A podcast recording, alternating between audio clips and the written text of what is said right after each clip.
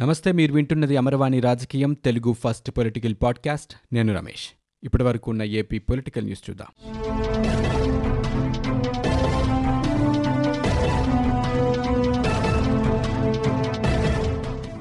అనారోగ్యంతో ఇటీవల కన్నుమూసిన ప్రముఖ గాయకుడు ఎస్పీ బాలసుబ్రహ్మణ్యం స్మృత్యర్థం నెల్లూరులో సంగీత విశ్వవిద్యాలయం ఏర్పాటు చేయాలని ఏపీ ప్రభుత్వాన్ని టీడీపీ అధినేత చంద్రబాబు కోరారు. ఈ మేరకు సీఎం జగన్కు ఆయన లేఖ రాశారు. ఏటా ఎస్పీబీ జయంతిని రాష్ట్ర పండుగగా నిర్వహించాలని సంగీత యూనివర్సిటీలో ఆయన కాంస్య విగ్రహాన్ని ఏర్పాటు చేయాలని కోరారు. ఆ ప్రాంతాన్ని బాలు కళాక్షేత్రంగా అభివృద్ధి చేయాలని సూచించారు. ఎస్పీ బాలు పేరిట జాతీయ పురస్కారాన్ని అందించాలని ప్రభుత్వ సంగీత అకాడమీకి ఆయన పేరు పెట్టాలని చంద్రబాబు సూచించారు. లలిత కళలకు ప్రోత్సాహం అందించడంపైన లేఖలో ప్రస్తావించారు. సంగీతం లలిత కళల్లో యువతరాన్ని ప్రోత్సహించడం ద్వారా బాలు కళ నెరవేర్చాలన్నారు.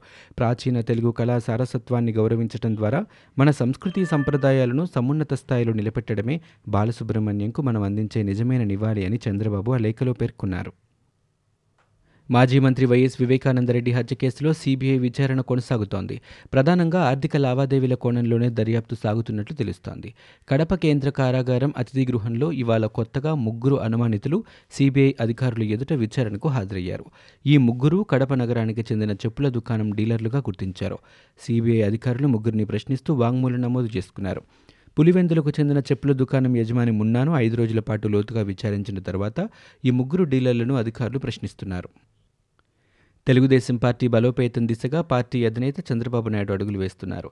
ఇందులో భాగంగా పార్లమెంటు నియోజకవర్గ ఇన్ఛార్జి బాధ్యతల నుంచి పాతవారిని తప్పించి కొత్తవారికి అవకాశం కల్పించారు. యాభై శాతం పదవులు బీసీలు కాపులకు కేటాయించారు. కొత్తగా నియమితులైన ఇన్ఛార్జీల వివరాలను చంద్రబాబు నాయుడు ఆదివారం ప్రకటించారు. వీరితో పాటు ప్రతి రెండు పార్లమెంటు నియోజకవర్గాలకు ఒక సమన్వయకర్త చొప్పున మరో పదమూడు మందిని నియమించారు.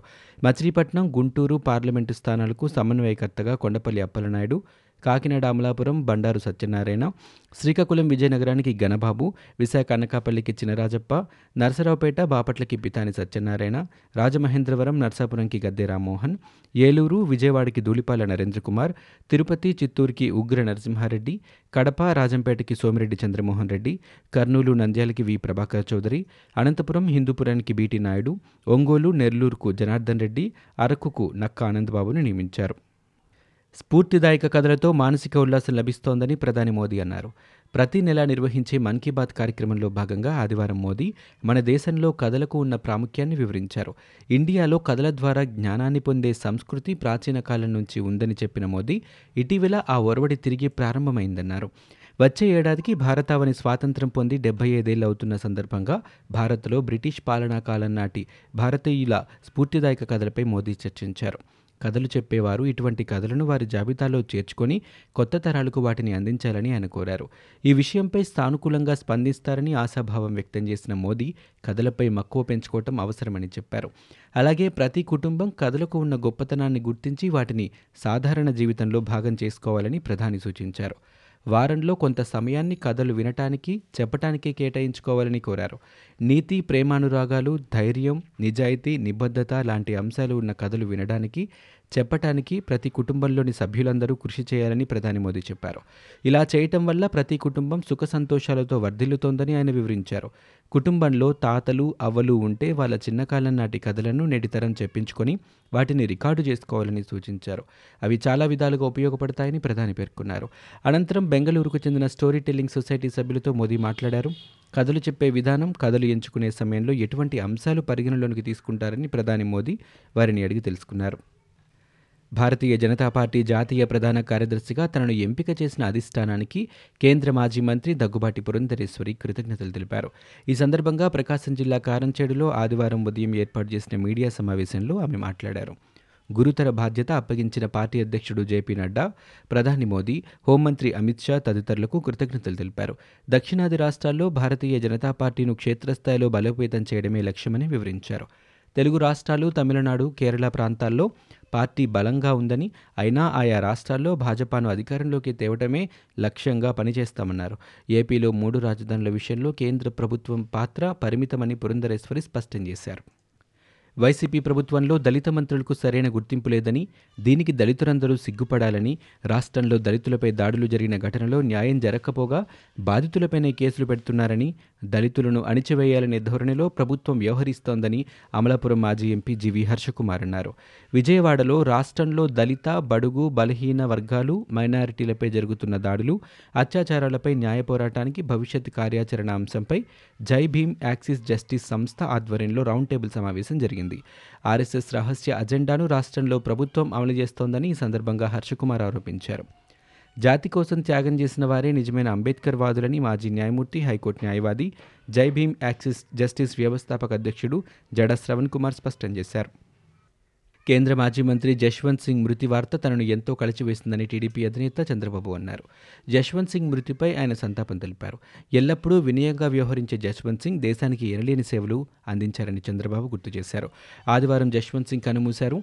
జశ్వంత్ సింగ్ మృతి పట్ల ప్రధాని మోదీ రాజ్నాథ్ సింగ్ సంతాపం తెలిపారు. పంతొమ్మిది వందల ముప్పై ఎనిమిది జనవరి మూడున రాజస్థాన్లో జశ్వంత్ సింగ్ జన్మించారు. ఆర్థిక విదేశీ వ్యవహారాలు రక్షణ శాఖ మంత్రిగా ఆయన పనిచేశారు. వచ్చే ఎన్నికల్లో వైసీపీ అధికారం కోల్పోవటం ఖాయమని బీజేపీ జాతీయ కార్యదర్శి సత్యకుమార్ జోస్యం చెప్పారు. ఏపీలో వైసీపీనే తమ ప్రధాన ప్రత్యర్థి అని ప్రకటించారు. వైసీపీతో బీజేపీకి లోపాయికారి ఒప్పందం లేదని చెప్పారు. టీడీపీ మునిగిపోతున్న నావాని ఎవరూ కాపాడలేరని హెచ్చరించారు. వైసీపీ టీడీపీ కుటుంబం సొంత కులాల కోసమే పనిచేస్తున్నాయని ఆరోపించారు. ప్రజా సమస్యలపై బీజేపీనే ప్రధాన ప్రతిపక్ష పాత్ర పోషిస్తోందని ఆయన పేర్కొన్నారు. బీజేపీ జనసేన పోరాటాన్ని ఏపీ ప్రజలు గుర్తిస్తున్నారని తెలిపారు. జనసేనని పవన్ కళ్యాణ్ అవినీతి మచ్చలేని నిజాయితీ కలిగిన నాయకుడని సత్యకుమార్ కొనియాడారు. పరిశ్రమల శాఖ మంత్రి మేకపాటి గౌతమ్ రెడ్డి లేఖ సొంత జిల్లాలోనే కలకలం రేపుతోంది. పూర్తి వివరాల్లోకి వెళ్తే మంత్రి క్యాంపు కార్యాలయం వద్ద ఘోరంగా పారిశుధ్యం ఉండటంతో ఎన్నిసార్లు అధికారులకు ఫోన్ చేసినా స్పందన లేకుండా పోయింది. మంత్రి క్యాంప్ ఆఫీస్ నుంచి ఫోన్ చేసినా ఎవరూ పట్టించుకోలేదు. దీంతో మంత్రి స్వయంగా కలవమని చెప్పినా హెల్త్ ఇన్స్పెక్టర్ వెంకటరమణ లెక్క చేయలేదు. ఈ క్రమంలో ఆ అధికారిపై చర్యలు తీసుకోవాలని జిల్లా కలెక్టర్కు స్వయంగా మంత్రి మేకపాటి లేఖ రాశారు. మరి కలెక్టర్ ఏ నిర్ణయం తీసుకుంటారనే దానిపై ఇప్పుడు సర్వత్రా ఆసక్తి నెలకొంది. ప్రస్తుతం ఈ వ్యవహారం జిల్లాలోనే కాదు రాష్ట్ర వ్యాప్తంగా చర్చనీయాంశమవుతోంది. మంత్రి చెబితేనే అధికారులు లెక్క చేయట్లేదంటే సామాన్యుల పరిస్థితి ఏమిటి అని ప్రజలు చర్చించుకుంటున్నారు. ఇదిలా ఉంటే ఇప్పటికే పలుసార్లు జిల్లా మంత్రులు ఇదే కార్యాలయం నుంచి సమీక్షా సమావేశాలు కూడా నిర్వహించారు. అంతేకాకుండా ఇటీవలే మున్సిపల్ అధికారులతో మంత్రి అనిల్ కుమార్ యాదవ్ రివ్యూ కూడా చేశారు. ఇదే రివ్యూలో ఆరేడు నెలల్లో నగరం రూపురేఖలు మార్చేస్తామని మంత్రి కూడా ప్రకటించారు. అధికారుల సమావేశంలో అనిల్ అలా ప్రకటన చేసి వారం తిరక్క ముందే మంత్రి మేకపాటి చెప్పినా పట్టించుకోకపోవడం గమనార్హం. మంత్రి మాటకు విలువలేదా అంటూ సోషల్ మీడియాలో నెటిజన్లు పెద్ద ఎత్తున కామెంట్లు చేస్తున్నారు. ప్రపంచ పర్యాటక దినోత్సవం విశాఖలో చేసుకోవడం ఆనందంగా ఉందని మంత్రి అవంతి శ్రీనివాసరావు అన్నారు. టూరిజం ఒక ఆర్గనైజింగ్ సెక్రటరీ సెక్టార్గా తయారు చేసేందుకు ప్రభుత్వం చిత్తశుద్ధితో ఉందని చెప్పారు. దేశ విదేశీ పర్యాటకులను విశాఖ ఆకర్టెక్ దేశ విదేశీ పర్యాటకులను విశాఖ ఆకర్షిస్తోందన్నారు. దేశంలో ఎక్కడా లేని విధంగా పర్యాటక రంగంలో రిజిస్ట్రేషన్ ప్రక్రియ మొదలుపెట్టామని చెప్పారు. ప్రపంచంలో ముప్పై శాతం దేశాలు పర్యాటక రంగం ఆదాయంపై ఆధారపడి ఉన్నాయన్నారు. ఏపీలో పదమూడు జిల్లాలో పన్నెండు ప్రాంతాలు గుర్తించామని త్వరలోనే పీపీపీ పద్ధతిలో అభివృద్ధి చేస్తామని మంత్రి తెలిపారు. ఏ ప్రభుత్వ కార్యాలయాల్లో అనుమతుల కోసం లంచాలు ఇవ్వాల్సిన అవసరం లేకుండా ఉందన్నారు. పర్యాటక శాఖను ఆదాయం తెచ్చే రంగంగా అభివృద్ధి చేస్తామని ఆయన తెలిపారు. రాబోయే రోజుల్లో వ్యవసాయ రంగం తర్వాత టూరిజాన్ని ఆదాయ వనరుగా మారుస్తామని ఆయన వెల్లడించారు. మన వద్ద మౌలిక వసతులు కమ్యూనికేషన్ వ్యవస్థ లేకపోవడం సరైన మార్కెటింగ్ వ్యవస్థ లేకపోవడం వల్ల సమస్యని దీన్ని మరింతగా అధిగమించేందుకు ప్రయత్నం చేస్తామని వారం రోజుల్లో టూరిజం పాలసీ విడుదల చేస్తామని మంత్రి అవంతి శ్రీనివాస్ పేర్కొన్నారు. కొండవీడు కోట అభివృద్ధికి కృషి చేస్తామని రాష్ట్రంలోనే గొప్ప పర్యాటక ప్రాంతంగా కొండవీడును అభివృద్ధి చేస్తామని హోంమంత్రి సుచరిత స్పష్టం చేశారు.